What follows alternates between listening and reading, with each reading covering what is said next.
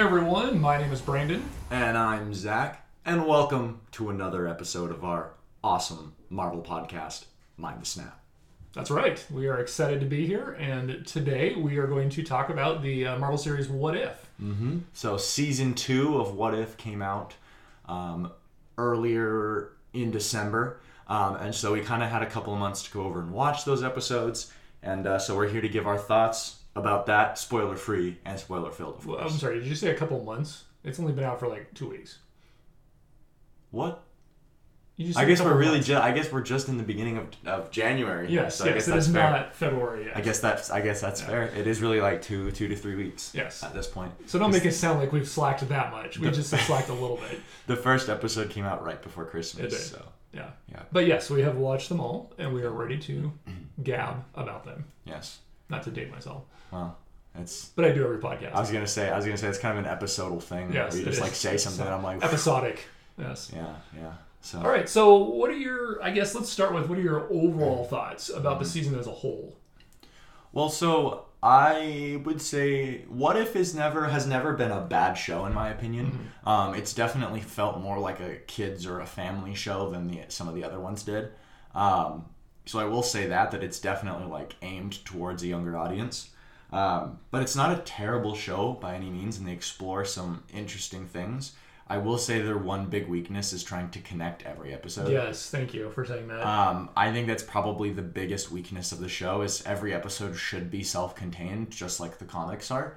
Um, and I think that they kind of fall short of that mark because they try so hard to connect everything. Especially, we'll get into this when we talk about spoilers, but there's one big thing I want to talk about that they try, well, a couple, that they try really hard to like sneak into every episode, which is silly.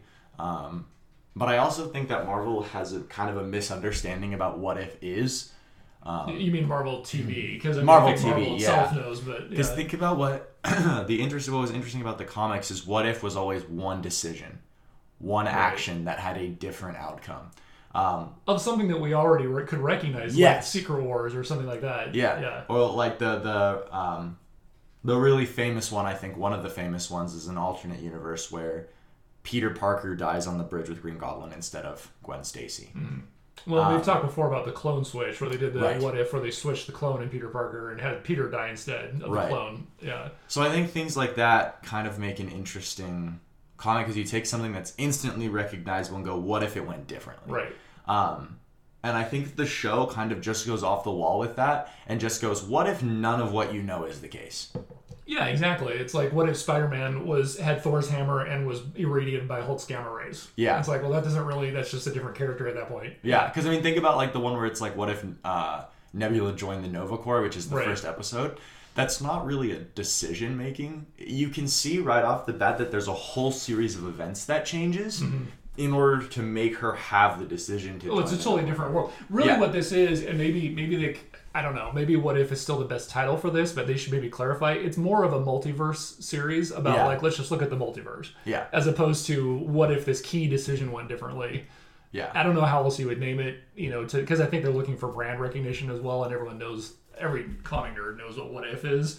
So I think they're kind of doing that, but I agree, it's really not. The premise is not what if at all. because they even have the one of like, um, what if uh, uh, Kahori reshaped Mm-hmm. her world? And I was looking at that one and I was like, There isn't even a Kahori before this. This is a new character, Yeah. and there's no what if to it. It's just the Tesseract does a different thing the Tesseract's never done before, and that Right. causes this whole offshoot of events over hundreds of years. And I'm like, well, that's not really a what if scenario. Then that's just an alternate universe where the Tesseract shattered instead of remaining in whole. yeah, So I, mean, guess you could consider that a what if, but it doesn't follow any of the actual fallout of the actual what if question then at that point. I feel like the title should have been different. If they're going to do that, maybe say something like, "What if the Tesseract?" Blah blah blah. You know, like Yeah. like focus around the Tesseract instead of her, because yeah, it, it wasn't. She's a new character. Yeah. I mean, not a bad new character, and we'll get into No. that later, but yeah, I just think that they are kind of confused about what if. Mm-hmm. Like, there was also an episode that was like, what if Happy Hogan saved Christmas? And Right. That has nothing to do with anything that we've ever Right. seen before. Yeah. So it's like, I feel like they just don't understand what the what if title is supposed to do for Marvel. Correct. I agree. Because like I would love an episode. What if Mephisto had not done the stupid one more day uh, comic? But I won't. I won't get on my soapbox again. I promise. Again, for the 30th time in this history of this podcast. Um, but yeah, I definitely think like, or like, what if, um, like, there's a really weird one in the first season that was like, what if Killmonger saved Tony Stark, which doesn't make any sense because he was nowhere near there at that time during Right. that the main events of the universe. And so to randomly be like, oh well, he showed up in the Middle East for some reason and saved Tony Stark. It's like, well, that doesn't make any sense Right. because there's not a decision being made there. Yeah. there's No, no, I- change. I agree. Um, I think to to I guess shift gears a little bit. I do think one of the things they get right. I do enjoy the animation pretty consistently. Oh yeah, episode. for sure. The animation's Um, really cool. Yeah, I think that's one thing that it kind of keeps me in the show, really, honestly, because there are Mm-hmm. some episodes that are pretty bad. I feel like, but the animation is uh, is worth watching a lot of the time. Yeah, it's really cool. It has a similar vibe to like Across the Spider Verse, where Mhm. it feels kind of comic-y. It's not quite as blocky as Right. Across the Spider Verse, which is part of what makes that movie unique. But they definitely have kind of a cool comic-y animation Yeah. style to it, which is neat. Yeah, it's a little bit cell shaded. It's a little Yeah. bit almost hyper realistic in places. It's just an interesting mix. Definitely, you feel like it's still a part of the Marvel Cinematic Universe, Mm-hmm. um, f- with a few exceptions, like maybe Strange, uh, Doctor Strange. But Mm-hmm. you know, for the most part, I feel like their characters are captured pretty pretty accurately. So, yeah.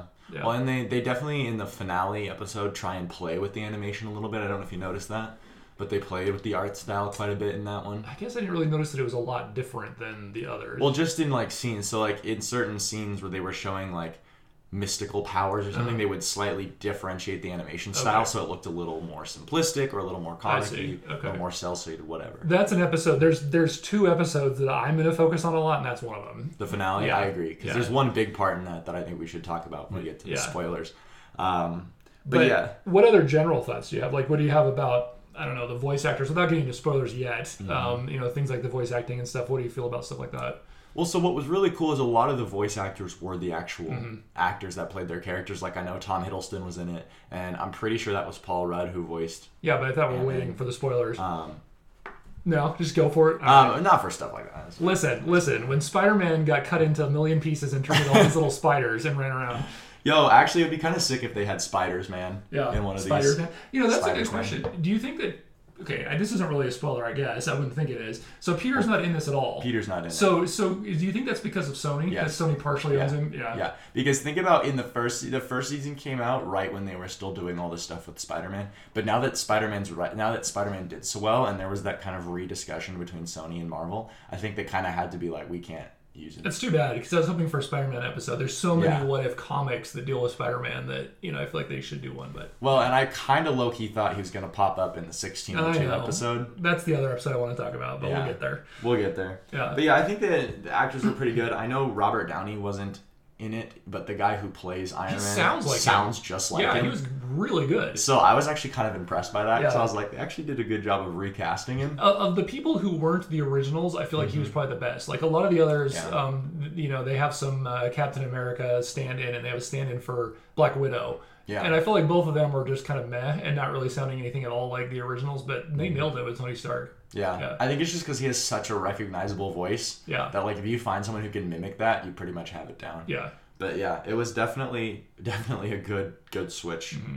since we couldn't get Robert. But I, I was surprised though how many of them showed up. Like like Mm-hmm. other pretty much that. Other than that, all the other major characters were were voiced by their original people, yeah, which is pretty crazy, honestly. yeah, that is cool. Yeah, because we had people like Chris Hemsworth and stuff Yep. in it in yeah, the voice was. cast, right? Yep.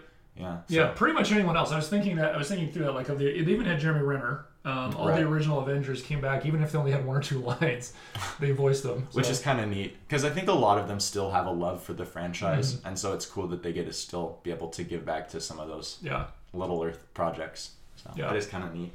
Um, let's see. Anything else you want to cover in general terms? Well, I mean, what are your kind of thoughts? Because we kind of talked about my thoughts about it. What are your overarching thoughts about the, I mean- the sh- season? Yeah, I mean, I agree a lot with what you're saying. I don't know that I have anything really massively different to add. Um, I it that parts of it were better than I thought. Like, um, I really was not a huge fan of the first season at all. Like, there was a couple episodes that I enjoyed, and for the most part, I just kind of plugged through it.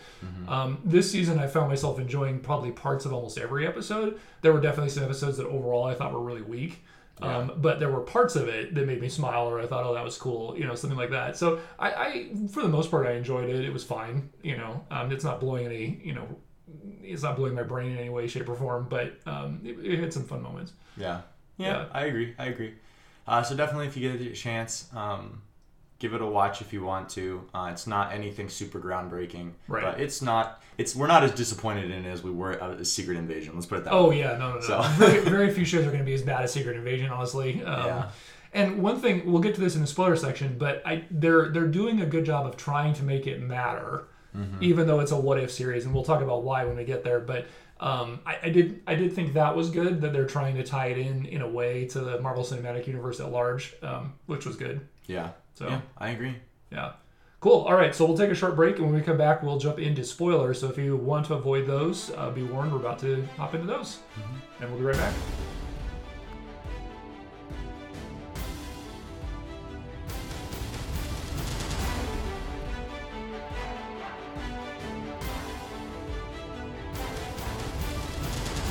Right, we are back, and we are going to be covering What If in depth now. So we're going to hop into spoilers. So you've been warned. Um, sign out now. Last chance. All right, let's get to it. Okay.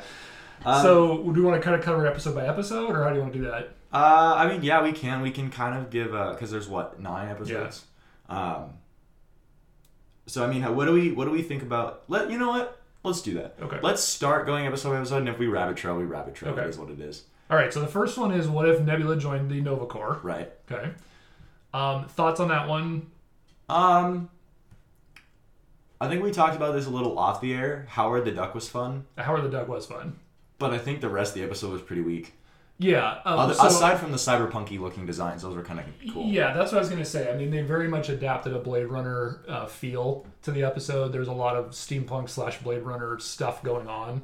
Um, you know, it was a little derivative just because of that, but it was it was fun to see in the Marvel Universe context, I guess. In the same way that like you know the Noir series is fun to see Marvel you know run through a Noir filter. Eh, Same thing here. It was kind of fun. Um, I want to get back. I'll, I'm going to come back to Nebula later when we start talking about some of the other episodes that deal with Agent or with uh, Captain Carter. Um, so we'll put a pin in that. But Nebula was a character. This version of Nebula is a Nebula that I can get behind. Um, I did like what they did with her character as far as making her kind of. Um, uh, I- she she she owned her storyline in a way that I feel like the Nebula Marvel Universe character, cinematic universe character, does not do. So I like that. Yeah, interesting. I know that's an interesting point. Um, I definitely think that if they wanted to do a cyberpunk thing, they definitely should have gone with Miguel O'Hara. Um, because again, as much as I liked, rights, I don't think they have the rights to him. probably not, but as much as I liked um, Across the Spider Verse, I was a little disappointed in how they did his universe, Sure, his yeah. version of Nueva York. Um, and so I feel like if they did a straight from the comics, gritty, um, kind of cyberpunk, uh, bleak uh, 2099 Spider-Man, Mm-hmm. I think that kind of would resonate differently. Um, and, but I think they tried to mimic that kind of style with this one. Mm-hmm. Um, so I mean, yeah, it wasn't a terrible episode. I definitely was laughing at the fact that they try and use two characters in almost every episode, and it's Korg and Captain Carter. Right. They try and use the two of them in almost every episode of the season. Right. And I think that's really funny. But they were really trying to use Korg because they just popped him in for some random reason. The Guardians were there for some random reason. Well, I think what they were trying to show, because I mean, obviously, Nebula's most, aside from the Avengers team up movies, Nebula's probably most closely associated with the Guardians. Yeah. So I think that they were trying to create some connective connective tissue there with with the Guardian movies.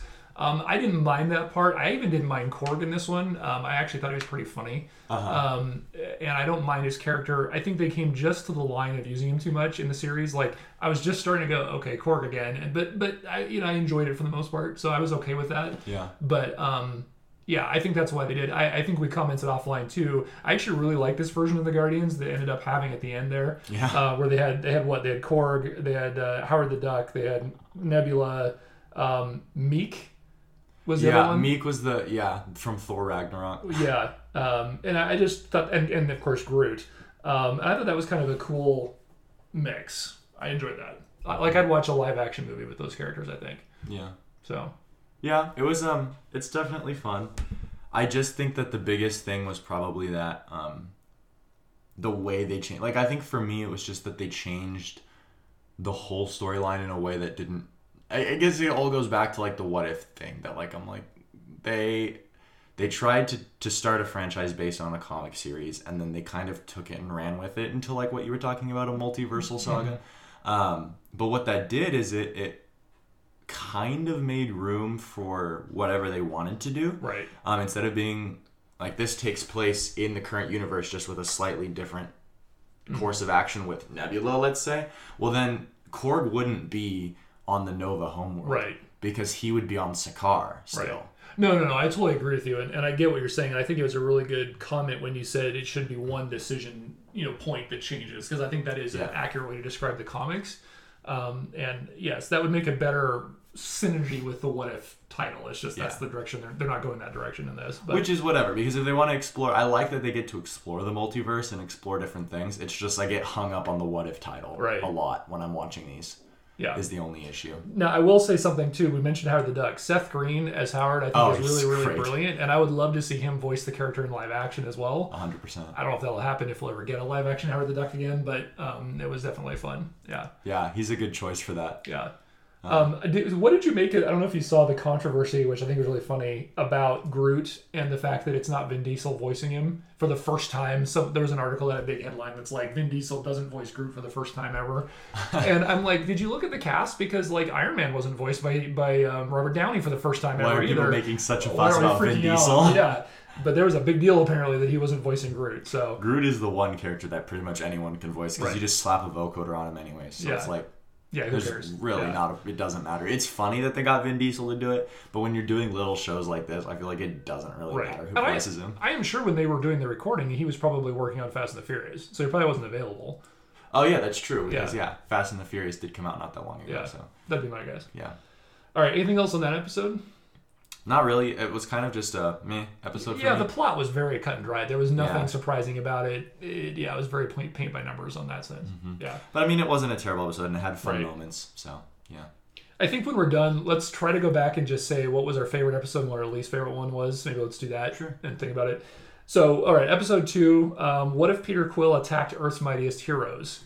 I had a big problem with this episode until almost the end. Okay, so I actually thoroughly enjoyed this one. Okay. Um, this was actually probably. I mean, we'll get to this at the end, obviously, but this is, if not my favorite episode, one of. really? Yeah. Okay. Because I thoroughly enjoyed seeing kind of the older versions of the superheroes. Um, my uh, seeing Michael Douglas back as Hank Pym Mm-hmm. killed it. He killed it, and it was really fun to see that. And um, we got to see T'Chaka Mm-hmm. uh, back in action, and they for some reason they had Goliath in it, which was a funny choice, but it is what it is. Right. Um, Well, I think that they were trying to do Ant Man type synergy characters, right? Characters Yeah. that could grow or shrink. Yeah. Right. Um, but I kind of liked it. It was a different tone, and they had a lot of references to the, the Avengers of modern They time. did. Um, I think Bucky Barnes was really fun in this episode because he got we got to see him back in kind of his Winter Soldier era. Um, so all of that was wow. Bless you. Excuse me. Um, a lot of that was really fun to see. Um, so I don't know. I thought it was really cool. Um, it was fun to kind of take the Avengers back to a different era because I kind of like when they do that. Where they're like, "What if the Avengers were formed at a different time? Right. We get to see different characters work together. Right. Um, so I don't know. I liked it. I think I, I do normally like that. I think I would have separated the two episodes though, because to me, and I watched them the same night, those two. So maybe it was this that I watched them back to back. But like, I'm like, okay, we have a new Guardians, now we have a new Avengers. Like, you know, I feel like they might have separated them and done a little better on not making it seem like it was the same type of story again. Yeah. Um, but I agree that normally I do like seeing like you know ancient Avengers or futuristic Avengers. I mean that is fun to play with. Yeah. Um, what did you think? So the the reason I had a problem with it is I didn't at first understand why Peter Quill would just randomly start attacking Earth, and they did address it at the end where they basically say it's not actually Peter, it's Ego. Um, but I felt uh, annoyed through the first like half of it at least. Like, why would Peter be violently attacking all of these planets? Um, they, I didn't feel like they gave enough foreshadowing that it would be ego. I mean, it makes sense. I think they. Well, they kind of addressed early on that it was ego controlling him because he was a, it was Peter Quill as a Celestial, and then we see that um, right after the theme song Mm-hmm. plays, we see Uatu talk about what happened, about how he was taken from Earth, right. but he was given to Ronan, and then in turn given to Ego, and Ego trained him But and sent him out to do things. Right, but that's the part where I felt like they didn't foreshadow. What they foreshadowed was this is why Peter Quill is doing all this because he got taken from Earth, he got moved around, he got sent to his father too early in his development cycle. You know, at his young age, his father trained him to do bad things and then sent him mm-hmm. out and did it. That's what I took from that. And so I'm like, why would Peter, though, just because he's a kid who got raised by Ego, just randomly start attacking planets? I, I didn't get that Ego was literally controlling him through the eggs or whatever. Like that part didn't come out until the end of the episode. Well, he wasn't really controlling him per se. I wouldn't say. I thought that I thought there's a line on that. Um, Because I thought it was just that he was sending him to, because he the planets with the seeds on them, he was sending Peter to. Hmm. maybe I misunderstood I that don't part know. then. I don't really remember that episode. I, it's been a while since I watched that one. Yeah. Uh, like a week now. because because all I know is it just felt weird to me. Like Yeah. it felt weird that Peter would be the one doing it, you know, without. Anyways, yeah. I Well, it mean, kind of felt like just because he was a kid, he was just listening to whatever. Because I mean, Yeah. think about it; it was his dad telling Sure. him what to do, Sure. and so I feel like he was just kind of doing whatever his dad told him to because he didn't know any better until he realized that he was like, "This is my home world, and I'm, I you know I love this place. I Mm-hmm. care about this place. My mom cared about this place." And then because he also found out in that episode about ego putting the tumor in his mom's brain, Right. and that kind of sets him off Right. as well against his father. So I think it just takes it, it takes some time yeah, for him to to realize what's going on. So I think fair, I guess. controlling is kind of a loose term because I feel like yeah, ego's kind of controlling him, but I don't think it's in a literal sense. I think it's more of a like bad father sense almost. Um, Okay, all right, I'll buy that. I mean, yeah. I still, I still felt a little weird about the episode, but Yeah, that's fine. I get it. It wasn't one of my favorite, but I think that's interesting. It was one of yours. Um, I liked it. yeah, I liked it. Um, I also thought it was kind of cool to see because this one felt like a what if episode because it was a what if. Yeah. It was what essentially what if Yondu gave him over to Ronan Right. instead of taking him in. right. And so we got a completely different version of Peter Quill from one decision. Mm-hmm. And that's I think what was interesting is because it's like we got a whole different universe because of one decision. Yeah. That's what what if is. Right, me. right. So this one felt solidly like a what if episode and I think that's why I liked it Okay. as well. Fair. I, I like that, and I like your explanation of it. Yeah. Uh, anything else on that one? No, not really. It was cool. Yeah. All right, let's get to the third one. I think there's probably a little bit more to talk about on this one. Um, What if Happy Hogan saved Christmas? This one was really hyped by Marvel going into this. Yeah. Um, what? ha- Let's start with you. How do you feel like it went versus the hype, maybe? So this is kind of the one that I was thinking we should probably talk about. Um, is Happy Hogan's the freak. So that's what they're calling his Hulkified. Oh, okay. I'm They're like, calling what are you it- talking about? They're calling it the freak. Okay. Um, and I'm not sure. I don't remember him ever being in the comics. The freak? No, goodness no. Yeah. Um, and so I think that this is like their attempt to do another original character. Mm-hmm. And so when they do, whenever they do that, they try really hard to make them a big part of everything. Mm-hmm. And so we see in other episodes that Happy's in that he has the freak personality underneath Yeah. all of a sudden. Yeah. And I'm like, that doesn't make sense because this what if universe is supposed to be an alternate universe where he becomes the freak. but they addressed that in the ninth episode. True. That that that they're pull, I'm sorry, not the ninth episode, in the 1602 episode. Yeah, That the these eighth- are specific characters being pulled in from their timelines into that one. Yeah. Yeah. But so I just was like, I, yeah, it But was just kind of like. I get what you're saying. The freak thing was a little weird. At first, I thought it was going to be just played for comedic effect, and then with the fact that he actually seems to be a permanent part of his character now Yeah. was a little strange. Because I'm a little worried they're gonna tie that into his character in the MCU and like have like Oh. in like I don't know. because you know we know that Captain America: Brave New World or whatever Yeah. it's called now is going to feature the Hulks in it. And so I'm a little worried they're gonna be Mm-hmm. Like, look who else is a Hulk, Happy Hogan. And I mean, like, maybe. please no. I, I think if we see any, here's my theory: if we see any overlap between the What If cartoon and the real MCU, it's not going to be till Secret Wars. Yeah, That'd be can my guess. that. That. they're trying to pull across another like Captain Carter version and maybe something else. You know, whoever Mm-hmm. makes it from that series. Um, you know, I think Kalani's probably a big um, uh, chance to get pulled into live action as well. Isn't that Kalani? Is that her name? Did I get the name wrong? Kahori?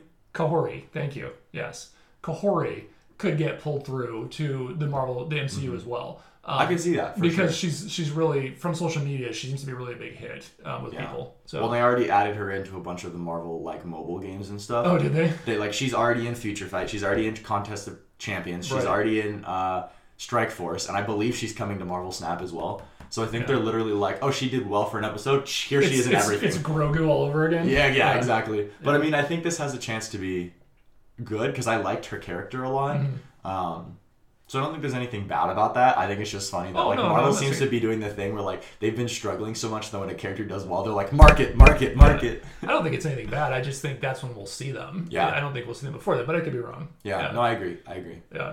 Uh, okay, so going back to this episode, I did have to give them a little bit of prop. There was a lot of humor in this episode, and I think a lot of it worked.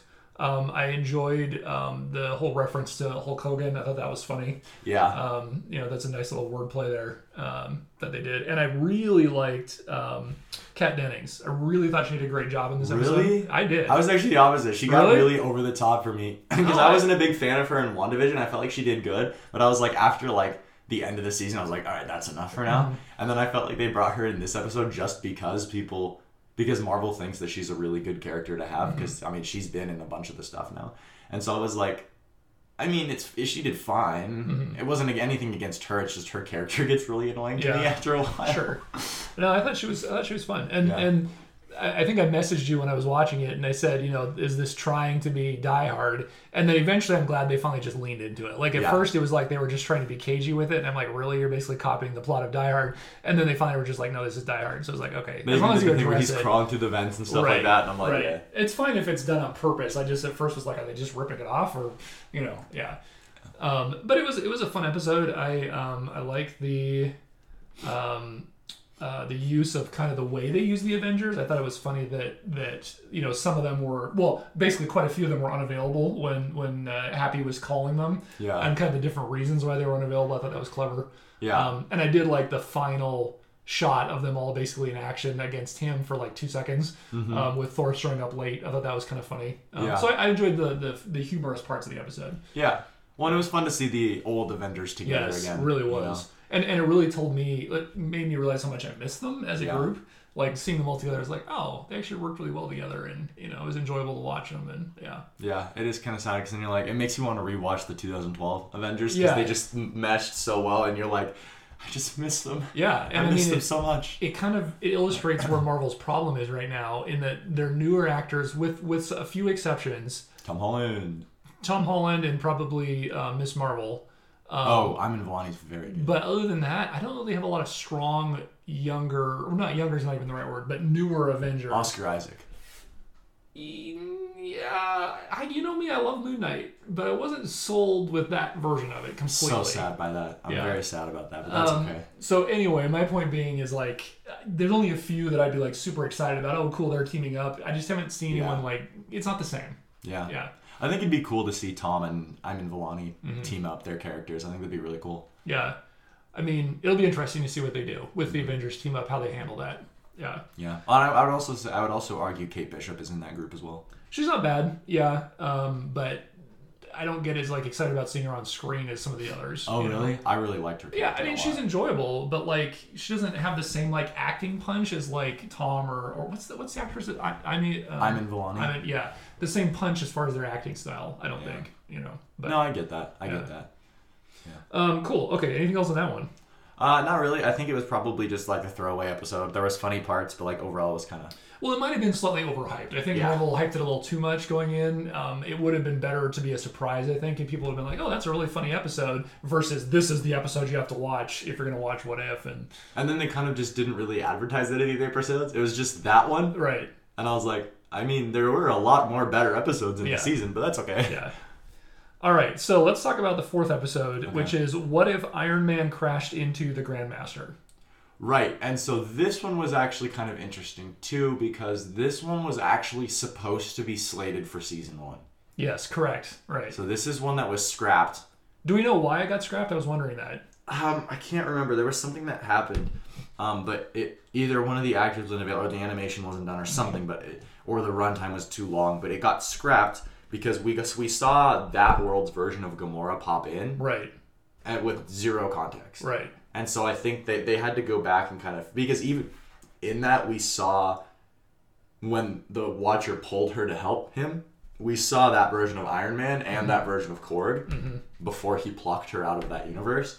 So I think it was interesting that like um, they had to go back and like redo that episode and Well, and I even kind of took from the voiceover from the Watcher that that might have already been recorded before they moved it to season two, because mm-hmm. the way they kind of said this is this is Gamora's story, but it basically implied that it was gonna be told from a different perspective. The way it was worded just made me think, you know, oh, this would have already been slated for. I can see where it would have fit into the first season neatly with that voiceover intact. Versus now landing in second season and everyone being like, wait, what? You know, because if you don't really remember the first season that well, then it's kind of like what's going on, you know, in this one. Yeah. Um, but okay, but let's talk about the episode itself. What did you think of the episode? I definitely thought there was funny moments. It was great seeing Jeff Goldblum again. We love we love a grandmaster. Yeah, he did a good job. Um, but I definitely think there was they tried to recreate Thor Ragnarok's level of humor with Yeah. it, hmm and I don't think it quite hit the same marks. It was good, it was funny, Mm-hmm. but it didn't quite hit the same notes as Thor Ragnarok Yeah. for whatever reason. I would agree. This is one that I both think is one of my favorite and probably one of my most hated episodes all at once. Because I really want I had a roller coaster ride through the entire episode where I would be like, oh, that's super hilarious. And then the very next thing I'd be like, okay, that was really dumb. And then I'd be like, oh, this is super hilarious. Okay, that's really stupid. And it just kept going back and forth to me through the whole episode. Yeah. I mean, it, it, it, was very derivative. Like, it basically was the podcast, I mean, the uh, pod racing episode. Oh, It basically ripped Star Wars pod racing completely off. You know, there was a lot of stuff like that. The, the whole episode was kind of an overlong car chase. Like, there wasn't a lot going on in it. Um, but there were some very funny moments, though. Some really good voice acting. Um, I enjoyed seeing Jeff Goldblum as, as uh, the Grandmaster again. Like, I really enjoyed that part. Um, I thought he had some super funny things. I knew I'm going to ask you this because you have a better memory than me because I'm old. Um, in Ragnarok, Uh-huh. did they already show Jeff Goldblum's alarm alarm thing? Was that Yes. in Ragnarok? Okay, Yes. I thought it was, but I was like, man, it is funny though. In Ragnarok, when Hulk and Thor bust through that window Yeah. and head down into the city to go Uh-huh. and disguise, as soon as they disguise themselves and disappear, and Thor does that funny thing where he's like, "It's my disguise," Right. You know. I- okay, After I that, thought- it, they they like look up because they hear this noise, and it's the alarm, alarm, Right. alarm. They do that in Ragnarok. Okay, I thought so. I didn't think this was the first time I saw that, but I still really enjoyed it. Like Oh, it's, it's like, oh, that is really funny. The way he deadpans the word and stuff when he says it, it's Yeah. just great. Yeah. Um, I was waiting for some sort of oblique Jurassic Park reference and didn't get one, which I was a little surprised by. I thought they, given the tone of the episode, I thought Mm-hmm. Yeah. they worked something in. Well, because they did in Ragnarok, right? didn't they? Yeah, I think they did, but I mean, I really was waiting for like the Grandmaster posed on a bed or something with maybe his shirt a little bit open with some chest hair, something. You know, I, I thought that would be coming. I was surprised they didn't do anything like that, but um, yeah, to me, this was a solid episode. It just, like I said, had a lot of down parts as well, so it made it rocky, I guess, ultimately. Um, Mm-hmm. Yeah. yeah. Not to not to make a pun about Korg, but who who by the way appears in this episode as well. Yes. Yes. but Uh, I think does a better job in this episode than he does in yeah, the Nebula one because Yeah. he feels more like his character, and it feels more like where he's supposed where he to should be. Yeah. Yeah. I agree. Um, I did think the ending on this, this one was a little crazily rushed. Like they basically after the car chase, they're like, "Oh yeah, and Iron Man and, and um, Nebula kill, or not Nebula, uh, Gamora, Gamora. kill Thanos. Move on." Yeah. You know, it was kind of like, "Wait, what?" like that's like an important part of the episode, and They just like, threw it in. Like, yeah. Oh, they killed Thanos too. Wait, Yeah. how, what? when? "Yeah." Yeah, Um, no, I agree. yeah. Well, I actually want to talk about that a little bit Okay. because I think what if tries to take the punch into certain villains, and so by doing that, they take the punch out of Thanos over and over Right, and over because they again. mentioned him a lot. Yeah. They mention him a lot, and he dies Right. every single time. Right. Every single time you see Thanos appear, and you're like, "Oh crap, he just Right. dies," and you're like, "Well." So then every time you see Thanos after that, like when you see Thanos in the finale, you're like, eh, "He's probably just gonna die," and then he does, and you're like, "Yeah, shocker." Mm. Yeah, it is. That is a good point because they built him up so much in Phase One Yeah. of the MCU, and then to have him consistently be killed in like 20 seconds every time in the episode. That is a good point. And like, there's even that because I thought they used so they used it really good in the first season. So in the first season, he only appears one time, and it's the one where Ultron wins. Mm-hmm. Right. So he appears in that episode, coming to Earth to kill the Avengers, sees they're already dead, and then Vision just kills him. And you're Right. like, yo, because that sets the stage for how powerful of a villain that, Ultron, be. is. Right. And then in season two, they use him as a punchline to Right. basically just be like, and he's dead, he's dead, That's- he's dead, he's dead. And and actually, it kind of dovetails with something I'm going to say here in about two seconds when we talk about the next episode. But it dovetails with another Marvel problem, which is, and by the way, I think DC faces this as well as Superman. When you make a character too powerful, you have two choices. You either continue to escalate their power to the point that it's ridiculous, or you turn them into a punchline. There's really no other option. Yeah. Because y- y- how do they face off against an average superhero? They can't, right? At that point.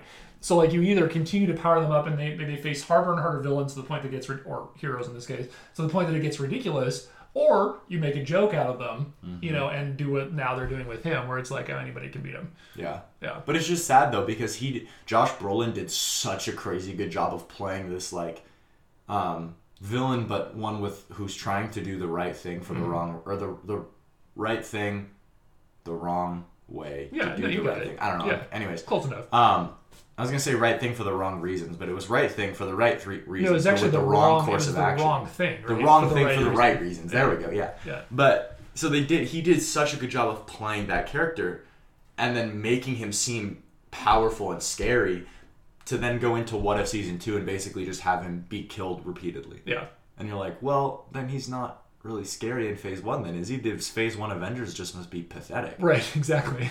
It's like it's like dumb almost. Yeah. Because he single handedly beats Hulk with one with one stone, Mm-hmm. one Infinity Stone, and then he has all six in What If and gets beaten like six times. Right. And you're like, he, he stood off. He stood his ground against Hulk, who's arguably the like second or third most powerful being in the Marvel universe right now. Right. Well, and if you know anything about the stones, one stone, sh- if it's the right stone, should be enough Yeah. for him to defeat them all. I mean, if you have the reality stone, for instance, like there's Yeah. nothing you can't do right at that point. So, so having all six, it should be a cl- yeah, it should be an easy, def- you know, he'd easily defeat anybody. Yeah, because the Yeah. Power Stone by itself makes you probably the most powerful Right. being in the universe. Yeah. You have all six stones. There's nothing that can touch you. Ultron showed us that. Right. He broke reality. Right. yeah. Agreed.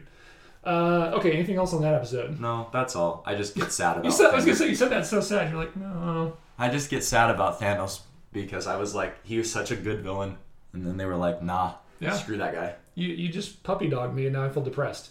uh, all right, episode five, which is what if Captain Carter fought the Hydra Stomper? Yes, I'm gonna give you a hint. This is my least liked episode of the entire season. I figured. yeah. Oh, really? Okay. Why did you figure? so, um, because as soon as um, I do this a lot with things. Like I know I predicted your least favorite episode from one line. Um, in uh, uh, what was the last show you watched? oh, Loki. Yeah. Yeah. Yeah, yeah, yeah.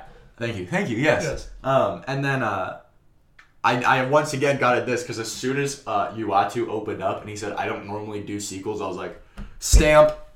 Dad's gonna hate No, but one." that's okay. But that's not why though. I don't actually mind that part. It, Okay. But keep going. I mean, Well, I'm going just about- saying it's not that specific line. It's as soon as I just knew, they were gonna do another one about Yeah. This exact same plot, Right. I was like, I know this is not gonna. Well, okay, so so I think my problem with the episode is the story was almost non-existent. I felt um, the there was no point for the sequel. I don't mind a sequel, but I need a sequel to do something. Mm-hmm. Yeah. Right, and this didn't do a whole lot. I, I know online there was a lot of people talking about how they like seeing the the um, you know Black Widow in that context again with the Red Room and blah blah blah and all those different agents. But again, it wasn't Scarlett Johansson, so I felt like No. the performance was flat. Right, and and it just um, it didn't add a whole lot to me. I mean, there were some really ridiculous scenes as far as the way those fights unfolded and the amount of punishment that Captain Carter took, and you know, the even Black Widow making it through without getting shot to pieces at some point makes no sense to me.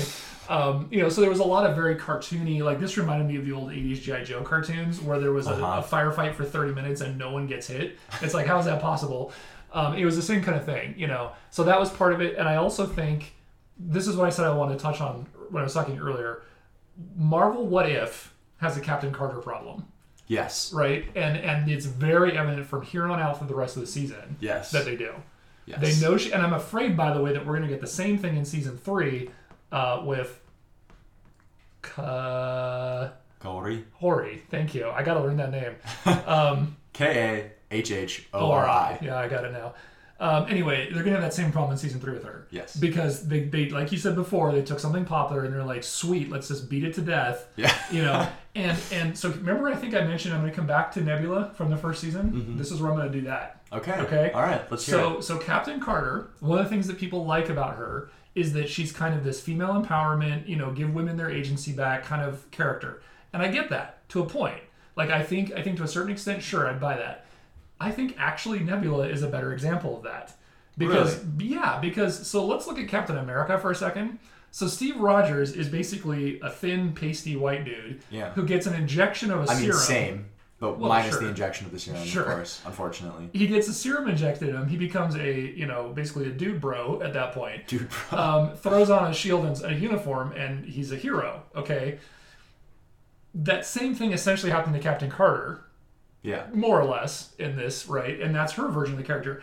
I would argue that Captain America is no more a male empowerment figure than she is a female, in the sense that Captain America didn't do a whole lot to earn that. It's not like there was a big extended training montage where he worked his way from this thin, pasty white dude to this like ripped, you know, hero, right? Yes, yes, he takes actions that are heroic. I don't want to undermine that. Like Captain America definitely puts himself in danger, sort of, although And he was probably the least racist person of the 40s. that's fair. that is also fair. Um, but like his serum protects him so much that like even his heroic acts are kind of like yeah buts because it's like yeah but he's probably not going to get overly hurt because of the serum you know Yeah, but he does cool things in the movies. When He he, does gets do cool blasted out of windows and he goes like, Right. ugh, like, but that's but that's my ground. point right so like this character is not truly female empowerment when it's just a roided out female version of captain america right like like Sure. i think that there is potential to make a good captain carter not just like captain carter more like agent carter character kind Well, of the the tv first show couple seasons of Agent Carter were yeah really good. well there's only two seasons out there but but right, yes, the first I- season of I- Agent Carter was really good. they actually lean into that quite a bit in the TV show. Like Yeah. they show her the men in the show viewer as like the secretary to go get my coffee kind of thing. Yeah. But she's actually very capable and shows that, and they just don't give her the credit that they should. Right. Right. Um, that's what this character should be and isn't. And the people getting behind it as like female empowerment, I'm a little confused by. Whereas I feel like Nebula is a great example of a female character who is truly female empowerment, capable, owns their agency, owns their story, deserves a seat at that table and isn't getting it, right? And when I say Nebula, I don't even mean the MCU Nebula, which I think has had some You just mean issues. Nebula as a character. Nebula in this What If specifically. Um, so anyway, that's my that's my rant about that because Okay. I feel like Captain Carter is following in the steps of Wonder Woman. I also would argue that Gamora could be that as well. Sure, absolutely, Gamora can be that. Um, the Wonder Woman movie, I also was super confused about on why that one's a female empowerment movie, given the way they filmed the movie and the storyline there. Um, you know, and she had some different issues in Captain Carter. She had like issues like, oh, let's put the camera below her kneecaps um, as she's walking into the scene, um, and sure, that's female empowerment. Um, and you know, let's have female characters make fun of themselves for being fat and and say that they're a punchline. That's not female empowerment either. Like that movie was very confusing to me on how that was female empowerment. I'm having the same issue with this. I guess is what I'm saying. I understand Yeah, that. for different reasons. I get that. Yeah. I think that her first appearance in season one, in the second episode, right? I think. Mm-hmm. Um, that I feel like was a really fun episode and a really good episode Sure. because it gave Steve. Rogers his own thing Yeah. and it gave her a chance to be something Mm-hmm. different and it kind of was cool because you got to see uh, Captain America in a different sense. Right. Um, And I don't necessarily even hate the character. I just don't understand why it's being called female empowerment. but that's what I'm saying, I guess, Yeah. is I feel like they kind of changed the usage of the character Sure. and they decided that she was just going to be everything for right. Um, and I think that like while she's a good character, I agree in the sense that like I think that she maybe a is overused now, um, and b is maybe the wrong choice for like you said, female empowerment. Yeah. But I don't know. I don't know. Definitely overused. I don't think that's arguable. I feel like she's the Wolverine of the What If universe. Yeah. Um, and you know, you're just going to see that from here on out for the rest of the season. Yeah. Yeah. Uh, okay. Anything else about that episode? Um. I don't Oh, think. that was the first appearance of Wanda in the in the season. Oh yeah, we see her at the very end. Very end, and that's "Bloop." setting up kind of what I think you were touching on, which is the interconnect uh, interconnectivity of all the episodes, and do they need that? Oh, uh, there's one more thing about this episode. I don't really like that they forced a relationship between Black Widow and Peggy Carter. Okay, did they for sure? That's what I was trying to understand. They It felt like they it. were. It felt like they were because she was really sad when when she was like super happy to see Steve. She got all sad about it, right. and I was like, Well, that's where I was confused. Was their relationship or was it one sided? That's where I was confused. They definitely hint. So, like, there's a scene where um, I think it was Peggy was jogging. I think it, I think I have this right. And Black Widow pulled up in the car and was talking Yeah. to her. And that scene also played out like they hinted pretty heavily that they were living together Yeah. in that scene. They didn't actually come out and say it, but they kind of hinted. So Yeah. I, I, at first I was like, yeah, that they must be a, a thing. But then later, it's like she only had eyes for Captain America, and then it seemed like Black Widow was a little bit sad, like you said. And so then I thought, well, maybe it's one sided. Like maybe just Black Widow liked her, and that wasn't reciprocated. I don't know. It was Who just, knows? but that's what I guess is what I, it was. A, what I'm saying is that it was weird and confusing, Mm-hmm. I guess, and they didn't really lay the groundwork at all leading Right. up to this, and then all of a sudden they were like, "Oh, maybe." And Yeah. I was like, "But." And I suppose it's, I mean, it is possible for someone to always pine for a lost love that is Yeah. no longer in existence, you know, someone that dies or whatever. And so then, and the fact that, you- that the two of them could never be happy in Right. any of Captain Carter's Right. universes. um, you know, so that, that I guess makes sense to me that maybe this would be that you, you, you maybe start to fall for someone else, but that you'd always carry a torch for that person. So, Mm-hmm. like, if they came back into your life, then you'd stop caring about the other person. I don't know, maybe. You can buy that maybe. yeah. But I don't know. It just felt weird and kind of like almost. I don't want to say undeserved, but maybe mm-hmm. a little undeserved. well, a lot of what they did was rushed in all Yeah. these episodes. They had to, it was only thirty minutes, so they had to kind of rush a lot of stuff. Because I think, especially with relationships, you have to make it seem like it matters, and I mm-hmm. feel like it didn't. It's kind of the Black Widow Hulk relationship yeah, all over again. yeah, yeah, exactly. Because that one was weird and confusing Yeah. too. It's exactly it. Yes. Yeah. they just make Black Widow the like. I don't know. It's weird. It's weird what they do with her character sometimes. Mm-hmm. I think this is a good example of that. Well, I don't think they've ever, uh, with the exception of the Black Widow movie, which I thought did a good job, I don't think they've really ever understood what to do with their character in the MCU and how to make it fit with the superpowered heroes, you know? Well, because I think that their struggle is they always try and make her like pine after somebody. Right. It's either Bruce Banner, Steve Rogers, or now for some reason Peggy Carter. Right. And it's like I feel like they just like none of her relationships with anybody make sense. The only one that would have made sense was Hawkeye? Hawkeye, and they were like, nah, And Joss Whedon very specifically was like, no, he's got a wife. he's got a wife. Yeah. Yeah. Yeah. Yeah. Whom he had since the first Avengers movie, we find out. Right. And so it's like, I don't know. Yeah. I don't know. Yeah.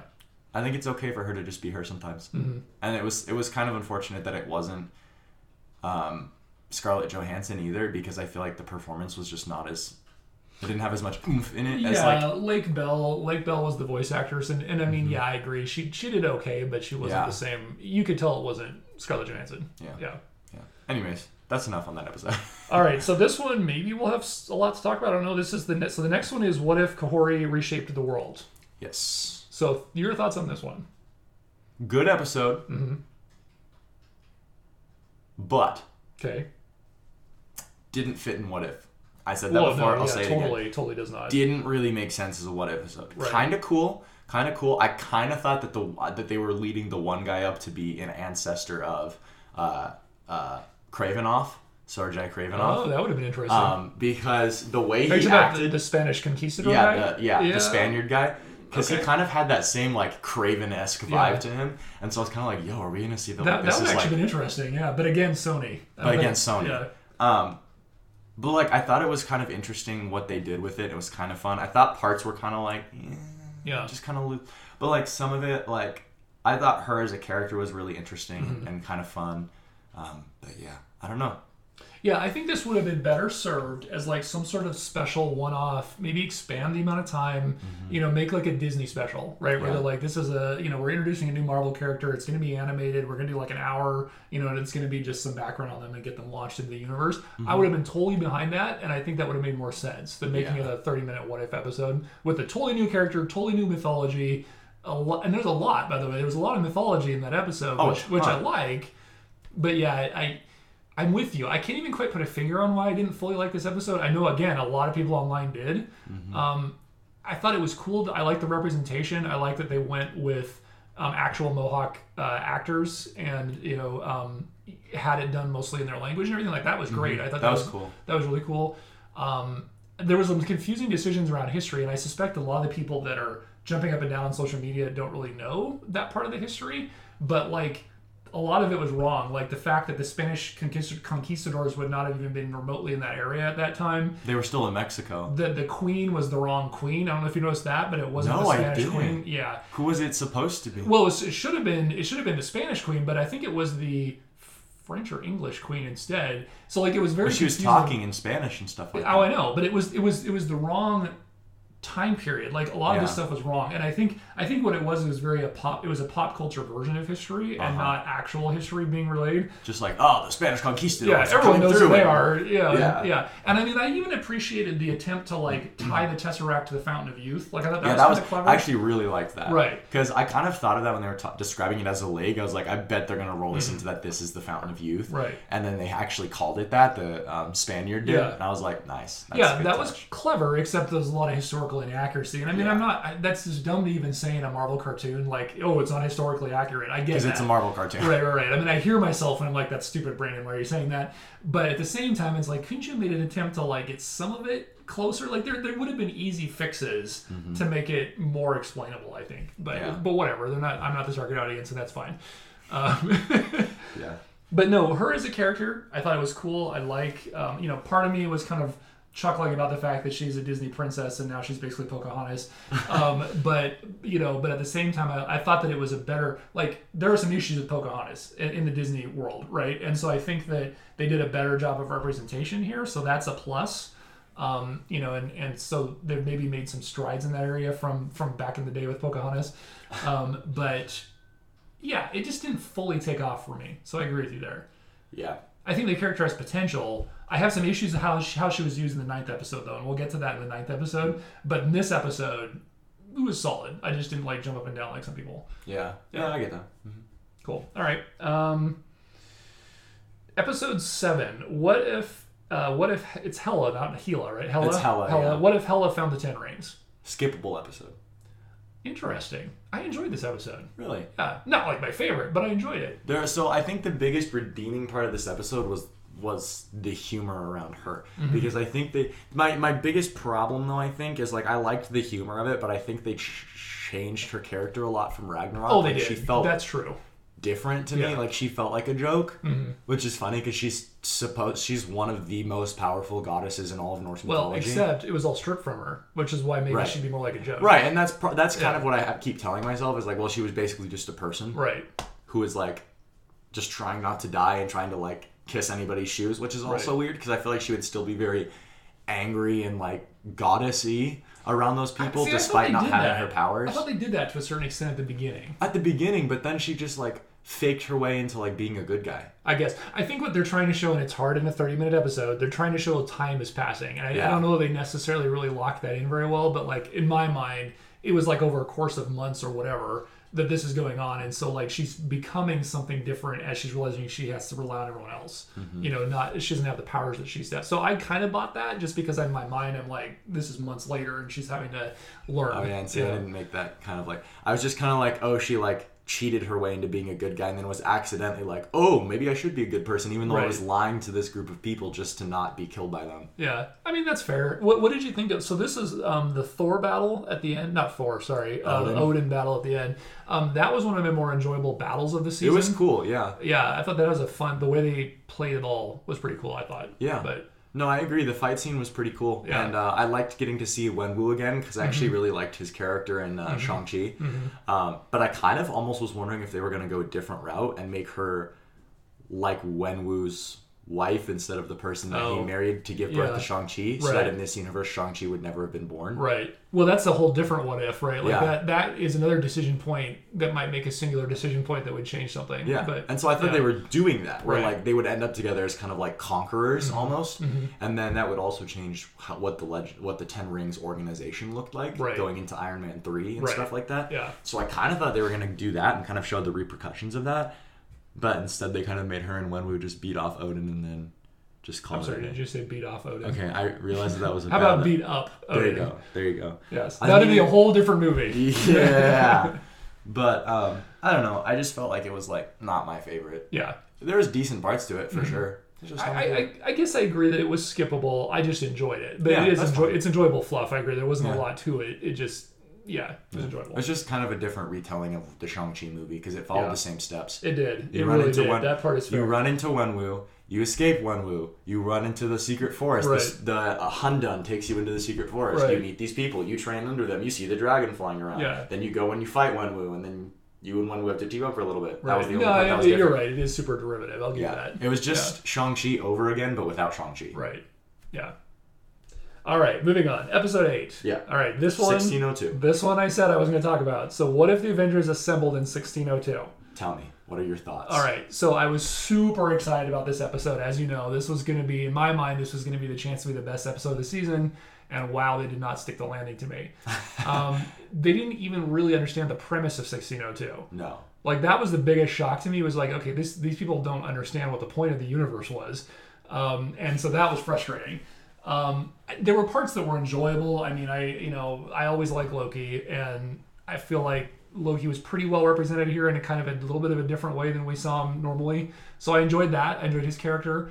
Um, pretty much the rest of it I didn't enjoy. Yeah. Um, so to me, this ended up being up there for the worst episode. I still think I'm going to give it to the other one, but but this was maybe a runner-up for the worst episode. Um, besides the original Captain Carter one, not the original, sorry, the first of this season. Um, but yeah, th so this episode also is the one where they pull a lot of the different people into this universe from some of the other episodes. So you get you get the freak version of of Happy Hogan in this one. Um, you get Captain Carter in this one. You get a Nick Fury in this one. Um, you know, uh, what was the other? Well, uh, who's I missing this? Oh, one Scarlet Witch obviously is the other one who knew what was going on in quotes. Right? They were aware that this wasn't the right universe. Yeah. Um, so it it it just was kind of a mishmash episode. Um, the I guess I guess there was one other part that I liked. I kind of enjoyed the little mini um, yellow jackets. I thought that was Oh yeah, that was fun. It was a little bit like Minions um, in a way, but maybe less dumb than Minions. Um, but I, I enjoyed that part. But fill me in. What did you think of it? Um, I definitely thought it was interesting. Mm-hmm. Um, there are definitely, I kind of thought I was going into it like, oh, she got transported to the 1602 universe because they're kind of in the realm of like the Dark Ages a little bit. Right. And so the Scarlet Witch is kind of like the actual witch. Mm-hmm. And so she's like kind of trying to mess with reality in the way that she did in Multiverse of Madness. And Right. Captain Carter just kind of got stuck there because of it. Right. So I thought they were still going to do that. And then when they were like, oh, they're all from the future, they're in the wrong universe, I was like, oh, okay. Well, and and so that's one of the problems I think I have with this is like Scarlet Witch's character was so essential to this storyline, and she was a respected advisor to Thor. Yeah. But in that period of time, she would have been burned at the stake. Yeah. Like that part didn't make any sense to me at all. It goes back to the whole like, did they read history when they did this? Because um, one of the other things, and I just googled this to make sure, because I'm like, again, this is this is picking nits, but like Robin Hood, not in that time period. No. so so like the whole Robin Hood was like the they think like the 13th century.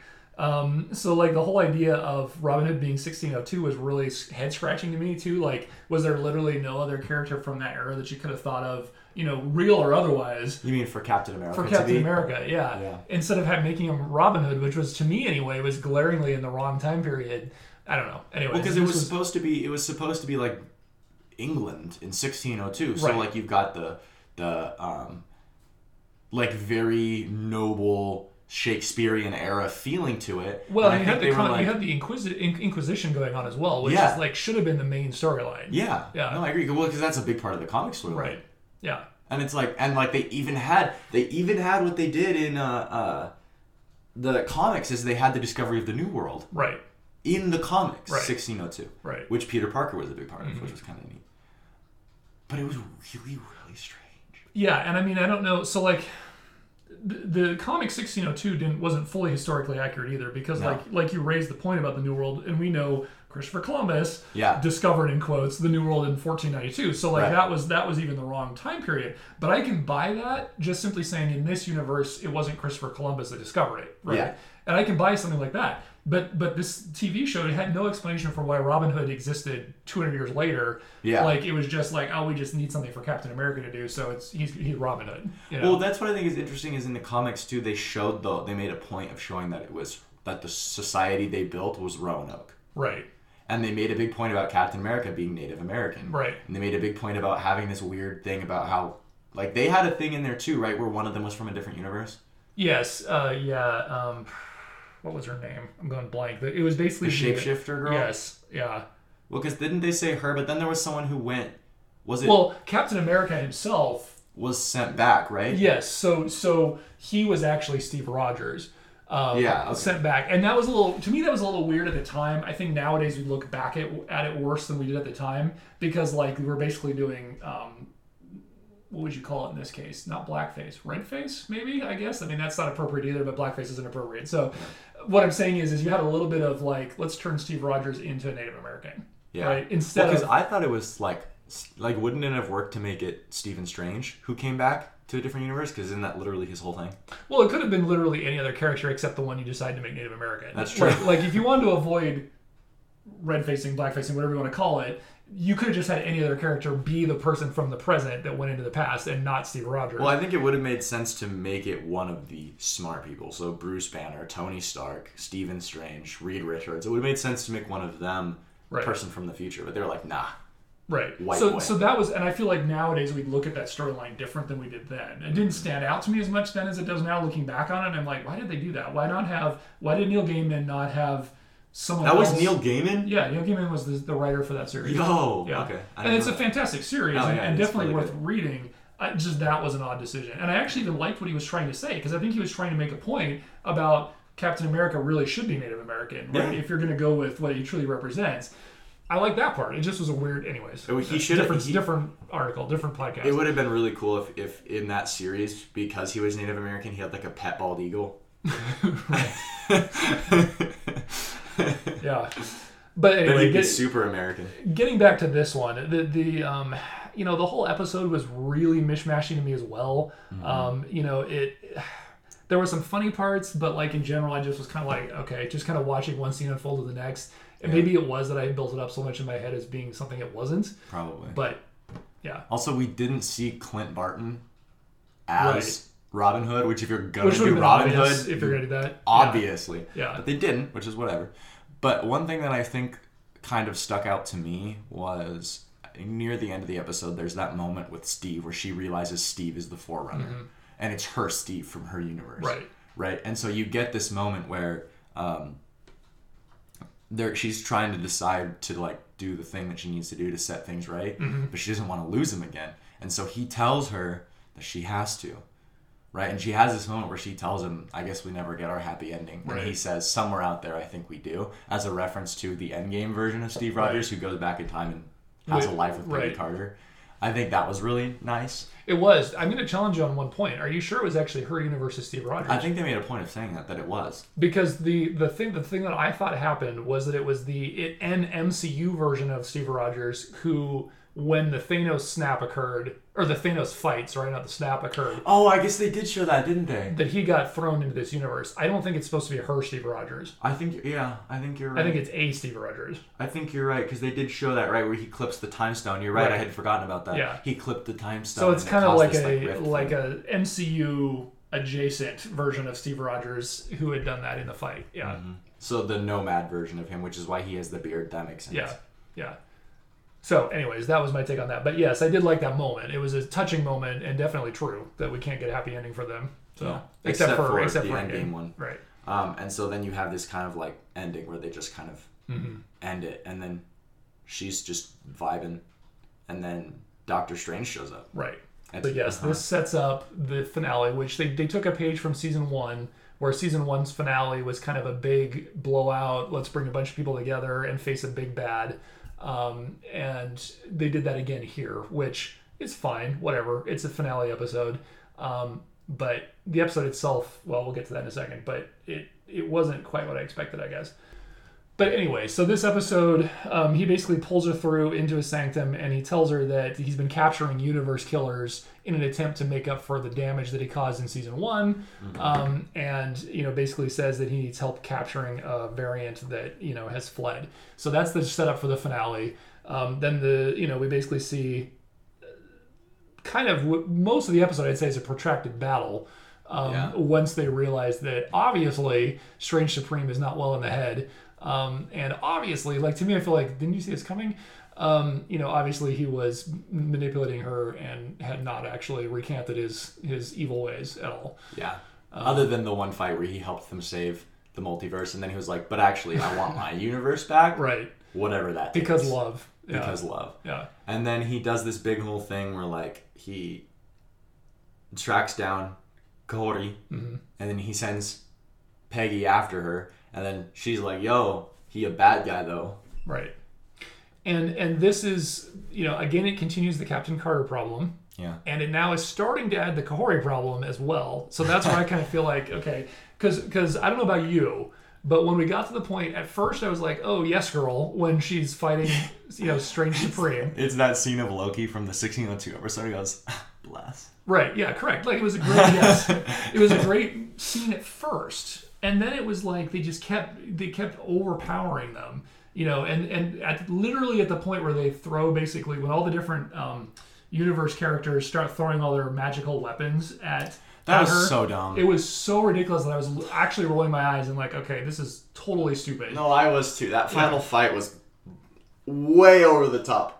Way over the top. Yes, and and really sets a really bad precedent because now it's like, okay, literally nothing in the what what if universe can top that battle now. Like Yeah. from a power level perspective, right? Because not only because the first one was this Infinity Stones again. Right. So not only did she have all the Infinity Stones, she had every powered weapon from every superhero and villain ever. Right. Yeah, she had Mjolnir, she had Odin's staff, she had the Ten Rings. I mean, it was just kind of ridiculous. She had um that version of Hulk's. yeah, the Hulk sword, right? From thing. the Scar, whatever. Not Scar The universe. World the War Hulk World War, the World Breaker. Yeah. Uh, yeah, freaking. Um, And I think I saw um, Gorr the God Butcher. What's that oh, symbiote Oh, really? sword called? Yeah. Floating up there somewhere. I thought I did. There's a sword that looked suspiciously like it. I mean, what's I'm that sure- called? It's the symbiote sword he wields. Cool, That- sure. That's I don't know the name Knull's sword.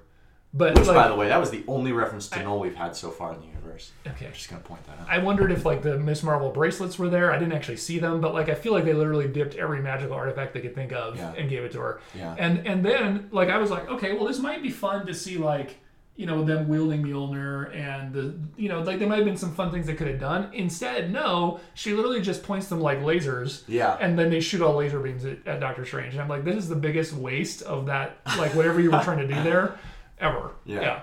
So that part was really disappointing to me as well. Um, and and really the second half of the episode just fell off a cliff to me as far as Oh, enjoyment. 100%. Yeah, Because the and that was again we had that thing with the Thanos issue where Thanos appears Right. to stop her. He gets snapped away by the version of Killmonger we saw in season Right. one. which was a huge waste of him as well in this episode. Yeah, because because Cody just literally like disappears him back out Right. into the battlefield. And it's like, oh well, um, yeah, okay, yeah. No, I, I, yeah. The whole episode was just bizarre, and you know, I feel like they were just really making a last ditch attempt to say, look, Kahori's really cool. Yeah, and here's why right instead of like like maybe hold her out for another season or something like i feel like it was just of all the characters they could have brought in they bring her in as an attempt to just say look how cool she is yeah. you know, which is valid. She's cool. well sure but like, But, like- i don't want to be told that you Yeah. know like i want to find that out on my own because the story makes it that way and not Yeah. because it's like look she's as powerful as captain carter who also is super cool right we've been telling you she's super cool too uh, i don't know it just felt a little forced to me Yeah.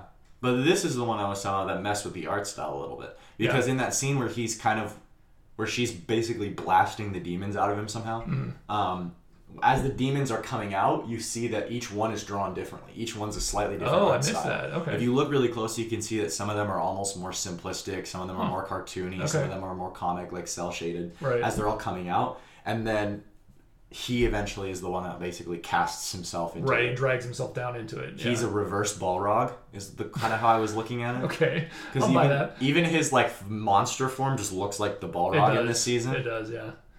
So it's like he's both the Balrog and Gandalf in this Mm-hmm. episode. Yeah. Um, what else? What what thoughts? I guess you have about now that we've kind of spoiler territory about the season as a whole. I mean, we've talked a lot about the Captain Carter problem. Yeah. What, what else? Do you have anything else? Um, Oh, there's one big thing we haven't talked Oh, about. yeah. The end of this episode. So this is the first episode Oh. that directly ties back, I think, to the MCU. Because when when she asks the Watcher to take the slow road home, basically, because the end of the episode, she and the Watcher are talking. They see this new universe or this new world that Doctor Strange created through his death by allowing um, Christine to live on without him. yeah, right? he recreated his universe he accidentally destroyed. Correct. He, just recreated is it, dead in but it. without himself. Yeah, so she can be happy. He's just not there. And then we see Captain Carter and uh, well, the Watcher seeing that happen. And then the Watcher says, "Okay, I'll take you home to your universe." And she goes, "Well, can we take the slow way home?" Implying like there's going to be more Captain Carter in season three um, because she and the Watcher are going back to the multiverse. But at the very end, what do they show us? They show us the World Tree Yes. and the green lines and Loki being. I mean, obviously we know that Loki's at the center of that. Yeah. And so I appreciated that that tied it back to the MCU. yeah, because he's basically like, look what I can show you. Because we know Loki now, like calling him the god of stories. Right. Right, so he holds the multiverse together, and Uatu knows that, and so basically he's looking at that and being like, "Look at all of what we can look at now, thanks to Loki." He's basically thank, saying thank you to him. And I and I wonder scene. if in a season three we'll see Loki more directly. We might. I Um, think that'd be cool. You know, now that Tom Hiddleston's free, doesn't have the TV show going on. Mm-hmm. I'm wondering if they'll be able to use his voice a little more, um, and maybe make him, I, you know, maybe a more central character since they seem to want to do that, where they have this connective tissue. For We'll even season. see his TV show version with the big horns and Yeah, stuff. possibly. But it was a neat callback. I liked Yeah. the I liked the world tree at the end and the green and everything was cool. Yeah, it was it was neat. Um, okay, what other thoughts do you have on the season? Uh, mm, well, why don't we do this? What was your favorite episode? Oh yeah, yeah, yeah. Um, I, I would say I'm gonna go with um, um, find the title. Give me a second. I'm gonna go with the Iron Man crash into Grandmaster.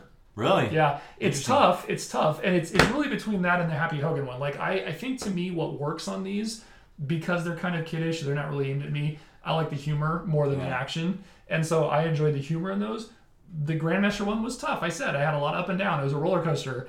So it's tough between that and Happy Hogan. But I think I think the the performances by um uh gonna blank on his name, Grandmaster. Jeff Goldblum. Thank you, You're Jeff Goldblum.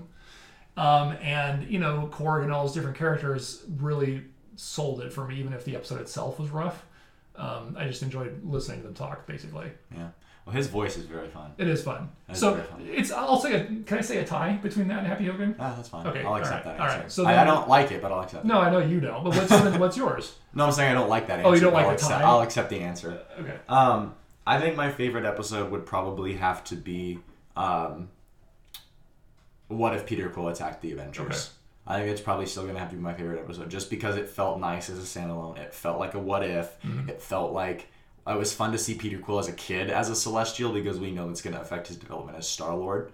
Um, it was fun to see an older version of the Avengers. It was fun to see Howard come back. It was fun to see Peggy was in that episode, but as Peggy, not as Right. Captain Right. Carter. Which was interesting. Which was nicer. yes. Um, and then a um, and then a look at you know King T'Chaka, Mm-hmm. Sebastian Stan came back. All that stuff was really cool to me. So I, I'm gonna have to pick that one as my favorite. Okay. Fair. All right. So we're gonna flip it around. Least favorite. Are we gonna start with me Yeah. this time? Yeah. You, yeah. You get to go first Okay. this time. Um, I'm gonna say my least favorite episode was probably. Oh man, I'm gonna probably say the finale. It's probably Mm-hmm. my least favorite because I would think pretty. I think pretty much every other episode was better than the finale. Like I think about the finale in my head, and Mm-hmm. I think about it like almost like a short I watched that I didn't really care about. I would, I would, I'm gonna have to agree with you. It's really Mm-hmm. close between that and the and the uh, first Captain Carter episode with Black Widow. Um, those two are kind of the. The. I think that one was leagues better than. But I even agree, the and I think Carter that's was why- leagues better than the finale. that's why I have to say I think the finale wins out for me as being the worst. 1602 is in there as well, but but Yeah. yeah, I would agree with you. The finale is probably the worst one. Mm-hmm. Yeah, which is a bummer. it is a bummer. But- but and it makes me a little worried for if they lean into that too much going forward. Uh, we'll see. Mm-hmm. Yeah, Well, there is one thing we can talk about before we stop talking Okay. about what if. Sure. And that's the sneak peek we got at season three. okay. Did you watch that? I did not. I actually missed the sneak peek. I heard there was one, but I missed it. You missed it. So you talk about the sneak peek. So there was a sneak peek of what if season three already. What if season two, the finale hadn't even come out yet Right. when they posted this. Right. But they posted it on their official social media, social media pages, and it basically featured um, a scene with a young Bucky Barnes and a young Red Guardian, which was a weird pick to me. But it was like the two of them in like a Soviet era um, kind of story almost. But they were just driving down this dirt road in like this old car, this classic car, and they were talking and stuff like that. And they run into kind of like a security checkpoint. Um, and then there's this big kind of like car chase scene where the cops are chasing them, and then um, Okay. Bucky's leaning out the window shooting with the gun. That's basically it. That's basically the whole point of it. It's just it's just a sneak peek at like an episode that's coming. And so I don't really know what the what if is gonna be there. Well, so I was just looking while you were talking here, and apparently the reason they could show, because I was wondering, because animation takes a while, I was wondering how they already had a third season episode ready to show. Turns out that was actually a second season episode, and it got bumped just like the Grandmaster. Ah. so it. so that's why if that it's ready. So Um, is that the Bucky Barnes that we see in the 1602? Is that the one then? That is my guess. Okay. Yeah. Um, there's not a lot in here about what the the what if might be, but um, yeah, that's my guess. Okay. Yeah. So it's just odd. It wasn't anything super special to me. Right. So it was weird that that was what they. I think they just but- had it ready, and so they showed clips to try to tell people, look, it's coming. The third season's coming. But yeah, I mean, we all already knew that. right. so- I mean, so- it's silly, but it's what they do. But yeah. So I guess. I guess that's kind of all we have for what if season two today. Then I guess. Okay. Yeah. I mean, I don't have a lot to add to that either. I think we kind of broke it down pretty good. Mm-hmm. Um, uh, it's one of those shows that I want to like, and every season I kind of struggle deciding whether overall I like it or not. Um, Yeah. But like I said, I like the humor, and I think that's the part as an as an older adult that that pulls me into it versus some of the like, oh, cool, Captain Carter has the you know Mjolnir um, thing. so Well, and the animation's always fun to yeah, see. it is. So, and you know, once in a, like I was really, really, really, really, really wanting a. Granted, this is already a. It could have been a what if it wasn't, but it could have been. Um, what if Khonshu chose Peter Parker? Right. Well, you keep going back to the Peter thing. I don't think they can do that. Because I know, but in the comics we have a version of Spider-Man that's called Spider Knight. That's a version of a Moon Knight and Spider-Man crossover. Mm-hmm. But it wasn't a what if. It was that one where Gamora holds all the Infinity Stones and she folded the universe in half, Oh, okay. and it basically merged a bunch of people together. Well, it physically merged Moon Knight and Peter Parker together. But you could do that as a what if of like what if Khonshu picked Peter Parker instead, Right. And so you have the multiple personalities. You have Spider-Man Moon Knight, which Mm-hmm. is a super cool combination, if you ask me. I, and I, I did not, but I'm glad to know that. Yeah. Yeah. uh, we will see, but I suspect Sony is going to say no to that. I know. Yeah. I understand that. Well, because now they're making more Spider-Man movies because we know Andrew's Right. coming back for Amazing Spider-Man four or three. We Okay, know, wait, wait, wait. Has that been officially announced? Everyone Pretty keeps much. acting like it's officially announced. All you could do is ask Andrew Garfield, and he'll badly lie to you Right. about it. Um, Like, we need to ask Tom Holland. That's what we need to ask. yeah, because he'll. He spills all the secrets. Um, but we know Tom's coming back for Spider-Man four. We know we're getting Beyond the Spider-Verse three.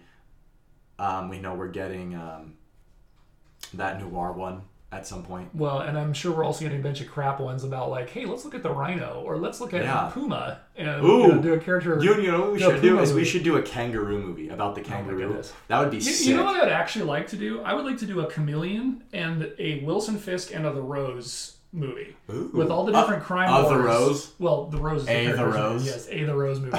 uh, maybe Hammerhead, Tombstone in there. Like, I Like would a like gang a, war movie. a gang war Spider-Man movie. Yeah, you don't even need Spider-Man in it, honestly. Like, like I mean, you, I you honestly would- think you use Silver Sable that'd be fun. as the bridge Yeah. between that. That might be a place to throw Punisher. I know they're kind of Mm-hmm. using him in Daredevil, but like that'd be a place to throw him maybe in there. That'd be an awesome movie. I'd be all That'd for be that. cool. I really hope in Daredevil Born Again we get Tombstone because I know Yeah. we're getting Kingpin. It'd be really cool if we get like a kind of a gang war, a turf war between Right. Kingpin and Tombstone, and that's kind of where Well, Tombstone's always Daredevil he's the steps in. henchman. You, need like the Rose, or you need someone like Hammerhead. or Hammerhead, I guess. You yeah, Tombstone's never the main guy. He's the he's the henchman. Hmm. He's the enforcer. I feel like he could be though. well, he's just not smart enough really to do that. But he's just so classy. He know, he's- classy. he's got the classy He's got mobster thing down. He does. He has the mobster thing. Yeah. And there's a whole great, you know, in the '80s with Marvel, they did a great Spider-Man storyline with with uh, Robertson, um, the Daily Bugle's assistant. Oh, editor, Robbie. Robbie Robertson, yeah, um, and him and Tombstone. There's a great little storyline around them that would be fun to see in, in the live action. You know, we're never gonna see Robbie robertson well, probably not, but it would allow another J.K. Simmons moment because um, We love J. J.K. Jonah Jameson Simmons. is pretty heavily involved in that storyline too. So Yeah, we love Yeah. J.K. Simmons. He is in my head. He sleeps in my head as as uh, J. Jonah Jameson. Oh, yeah, no, there's there's no- no, other J. Jonah yeah, he's Jameson he's head. like Hugh Jackman as Wolverine. It's very Yeah. difficult to picture someone else, yeah, in that role. There's other voice actors I've seen that do a good job, but But looks wise, but looks wise Yeah, and voice wise, he does both perfectly. Right. Come on, yeah. come on. All right, we are uh, heading towards the midnight hour in our podcast length. Yes. Um, so we should probably get to Bugle Bytes. Yeah, we've got a loaded Bugle Byte, so we're gonna step away. Be back with some of that. All right, sounds good.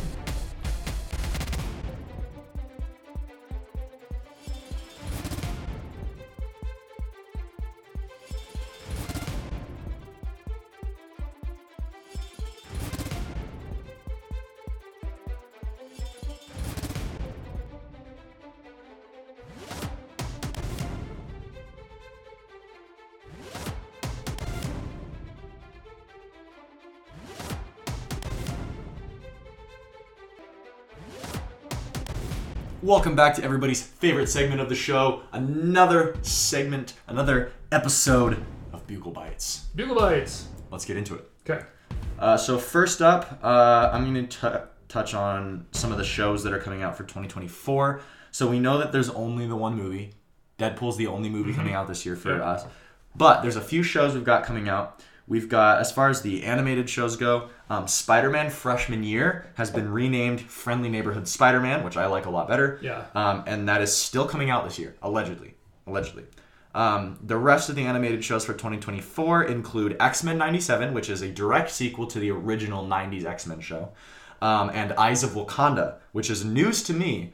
I'm going to be very shocked if that comes out because we have no trailer, no news other than that it's coming, but it's supposed to come out later this year. Um, but it's going to be a TV show reportedly following the stories of Wakandan warriors throughout history. And this is animated as well, right? Yes. Okay. But that is a sick like concept. Oh, it's an awesome concept. that'd be so cool. What I was curious about is so this does not replace then the Shield Maiden show that's in rumored to be. No, because that's live Okay. action. Right. Okay. Good because I wanted to see that show as well. So Yeah. okay. Cool. So up to you. Uh, Emma Corrin. So apparently she is being eyed to play Cassandra Nova in Deadpool 3. That would be Professor X's twin sister um, that he killed in the womb. This is a weird storyline, by the Oh, way. it's in the totally comics. weird. A lot of Professor X stuff is weird, but Sure. yeah.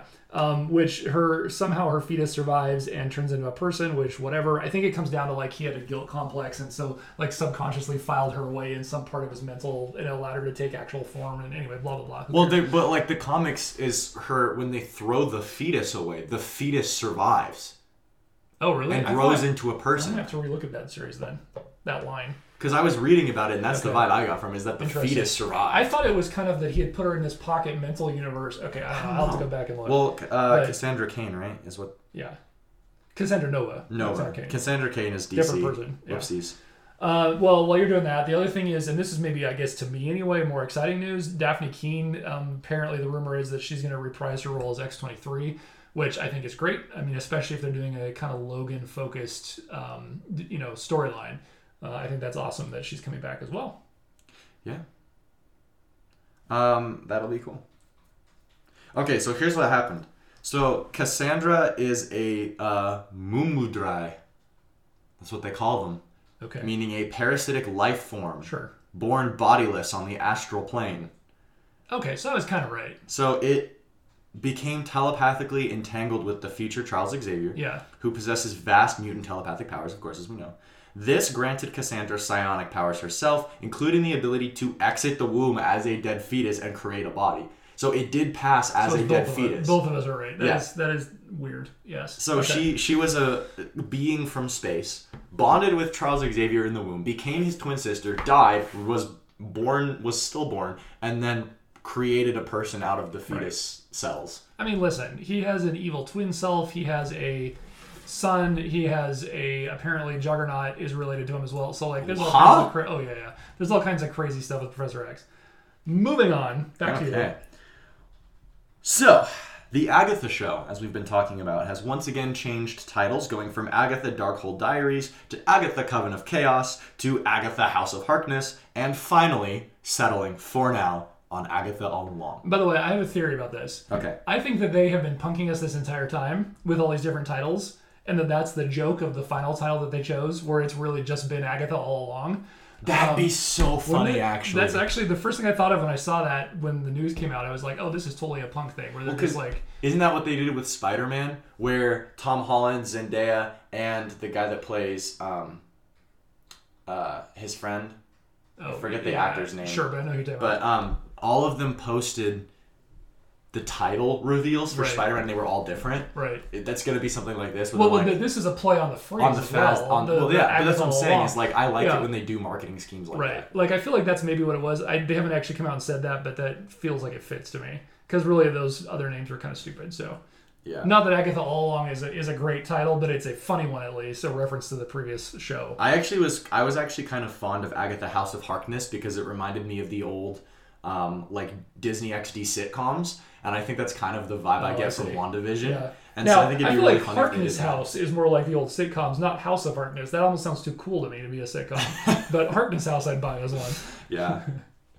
Uh, all right, so then James Gunn says what we're all thinking, I think, or a lot of us are thinking, Yeah. which is he was recently was quoted in an interview saying that cameo porn, which is basically uh, Professor X showing up in, um, you know, Doctor Strange or John Krasinski showing up in Doctor Strange. Um, In other they- words, all of the people who showed up in Doctor Strange. Right, correct. Um, cameo porn is one of the worst elements of recent superhero films. I completely agree. They've Yeah. gone from oh that's cool to like now we expect it, which is a super bad place to be. Yeah. Yeah, He's right on the nose with that. Because Yeah. look at his Guardians movies; they pretty much don't have cameos, Right. them. And yet they self-sustain as some of the best movies in all of Marvel history. Well, and we've gotten our we've gotten the the audience trained now. At the end of every movie, the expectation is not oh there's going to be some sort of cool bumper that's going to either tie back to the movie or like set up the next one. It's going to be well who's going to be in it? Like Yeah. who are you going to be shocked to see? Oh cool, it's Prio, it's the Beast. it's the Beast. I was just gonna say. Yeah, and that's what we've trained ourselves now, and that's really bad as Yeah. a writing perspective to do that. So yeah, I agree. Um, okay, so there was an update coming out for Spider-Man 2. Um, it was delayed, which makes me kind of worried, but it was delayed to early 2024, which we are now in. Um, it's going to add new game plus, time of day changes, and changing your symbiote color, which new all three of those things should have already been in the game, Right. and the fact that they weren't is shocking to me because they were in the first game Right. on release, Yeah. other than the symbiote, obviously. But I'm like, I think it's wild that those things are not already in it.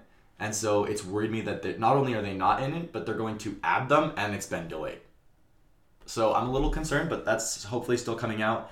Um, and there's some more news about Spider-Man. I was gonna say, why don't you roll later into that? on, but I well, can- why don't you oh. roll into it? Okay. Just hit it. So, as we know, Insomniac was hacked, um, and that has kind of been an oopsie. Um, but Insomniac decided. So basically, what happened is um, the hackers wanted money to basically not reveal stuff, and Insomniac said, "Screw you." So they massively, massively leaked a bunch of stuff from Insomniac, including their entire game slate until 2030. So all of their games have already been revealed, pretty much. Um, personal employee information is Just out that there. part that part sucks to me. It's like okay, it's one thing to leak your your, Your games, games. slate. It's another thing to leak personal information. Yeah, so in per- personal information is out there. Um, tons of Wolverine gameplay play leaks and more than one terabyte of internal data. Um, among these leaks were a canceled pitch waiting to be greenlit, which we now revealed has been fully canceled. It's probably not Which happening. is too bad. Um, uh, but it was a Spider Verse multiplayer co op where you and your friends can play as Spider Man and women from across the multiverse, uh, but also creating your own Spider Summons, which is so cool. Um, It's too bad that one got canceled. Yeah, it's unfortunate. Um, but this was followed up uh, by the game timeline for Insomniac's Marvel games, including Spider Man 3, an unnamed X Men game, um, and some online versions of Wolverine, Spider Man, and the X Men. Um, and so there was going to be an X Men game coming after Wolverine. Um, the Wolverine gameplay is actually looks pretty cool. Um, it's still pretty rough because it's Yeah. pretty early in development still because that game's not expected until like late next year. Um, and so there's still some issues with it, but people are online saying it looks terrible, and I'm like, yeah, it looks terrible. They're still building it. Right. it's Well, not even close to Did done. Did you see Insomniac's response to that? Like, I love their response was very much like, dude, what do you expect? They leaked it before we were ready to tell you. Of course, it's in development. Of course, it's not done. Yeah. Like, why are we even talking about this? You know? Exactly. Yeah. People are so stupid. Yeah. But I mean, what they have looks cool though, because there's a lot of clips of him like sneaking around. Mm-hmm. Because people were complaining that it's stealthy, and I'm like, Wolverine is literally the Right. closest thing other than Moon Knight that Marvel gets to Batman. Right. He's sneaky, and he but then he goes monster mode when he's like fighting and stuff like that. Yeah. He's very aggressive and animalistic, and so there's scenes of him like jumping onto walls and like climbing and you know doing cool Right. stuff with the claws. It looks cool. Um, but the thing that I was talking about about Spider-Man 2 is the DLC were leaked. So we know that there's three DLC coming. Um, the first one is going to be about the Beetle, which is actually cool. I love that. Um, the second one is going to be Carnage, which was already teased. There's a side mission with Carnage in it where he gets his hands on the symbiote.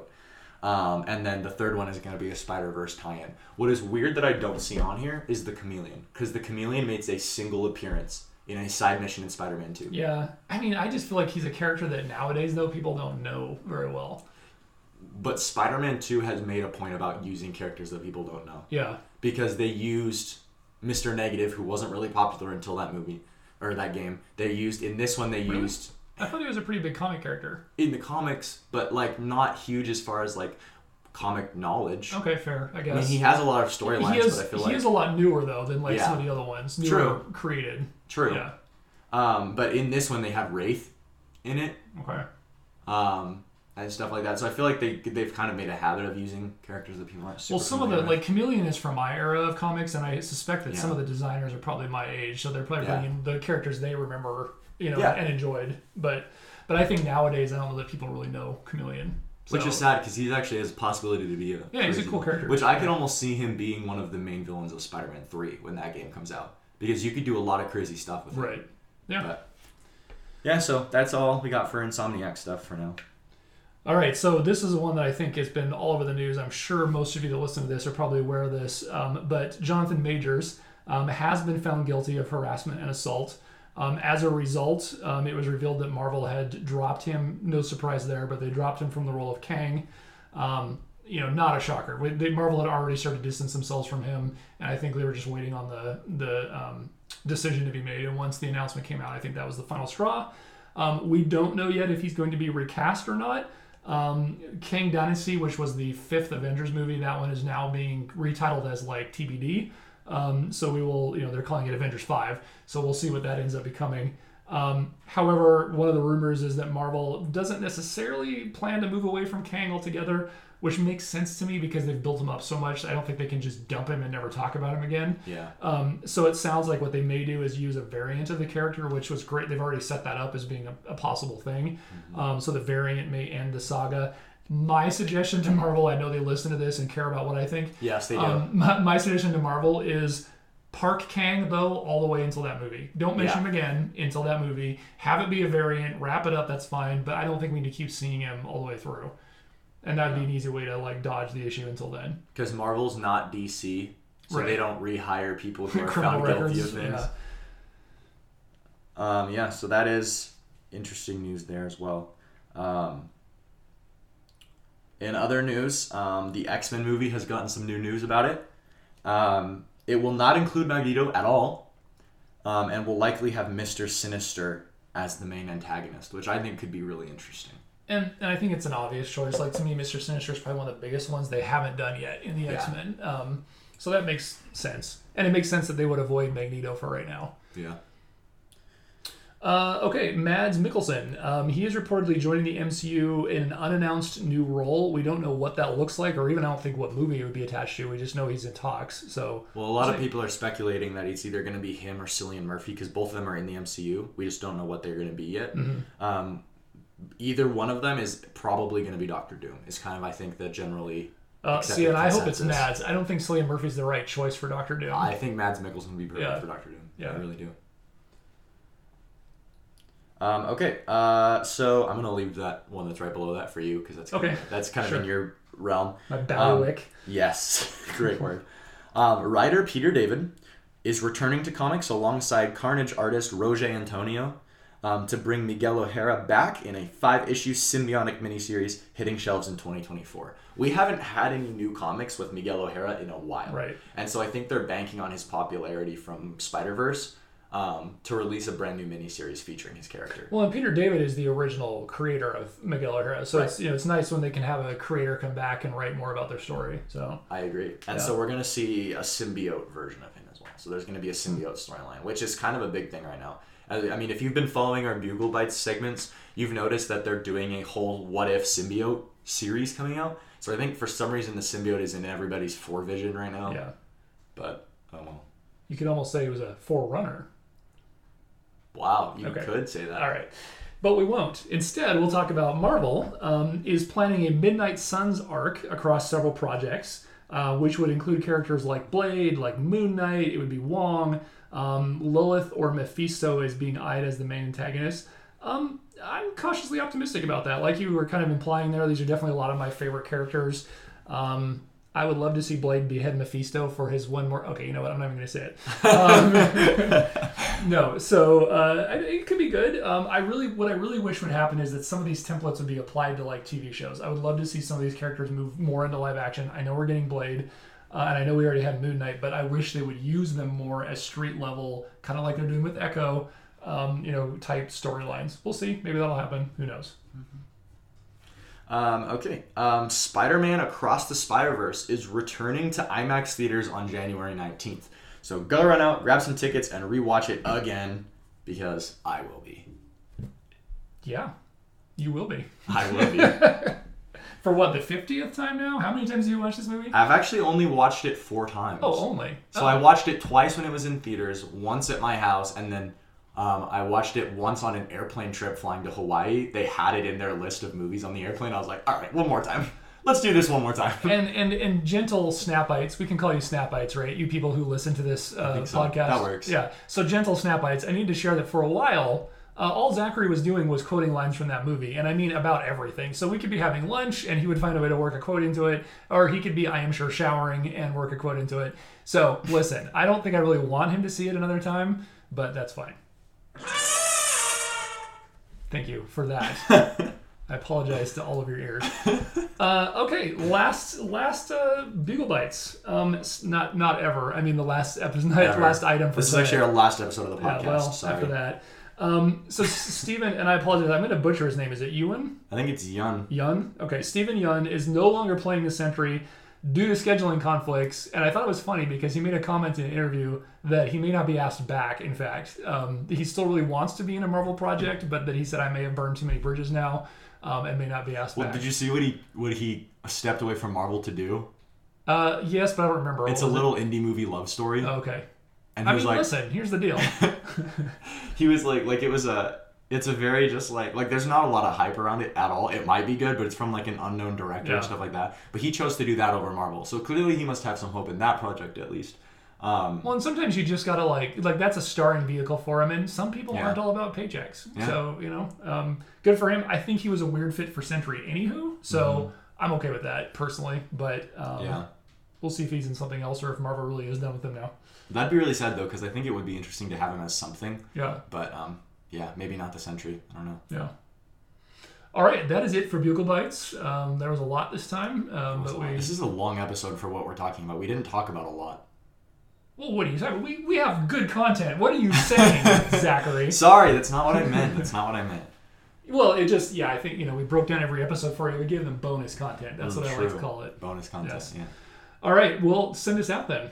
Okay, well, as always, guys, make sure you follow us on our social media pages at Nerds in Suits. If you have thoughts or comments, please submit them to nerdsinsuitspod at gmail.com or reply on our Spotify forums. Um, definitely keep an eye out for more from us here at Nerds in Suits because we've got more stuff coming your way. And Echo's going to be out soon, so you right. you we're going to talk about that. And we're going to have our thoughts ready for you on the next episode of Mind this. Mind the Snap. I almost said Bugle Bytes. That's all I'm here for. Hold on, let's do this together. Okay. On the next episode of Mind the snap. There we we'll go. see you guys next time. That was good. We actually did it. Hey, yeah, we did.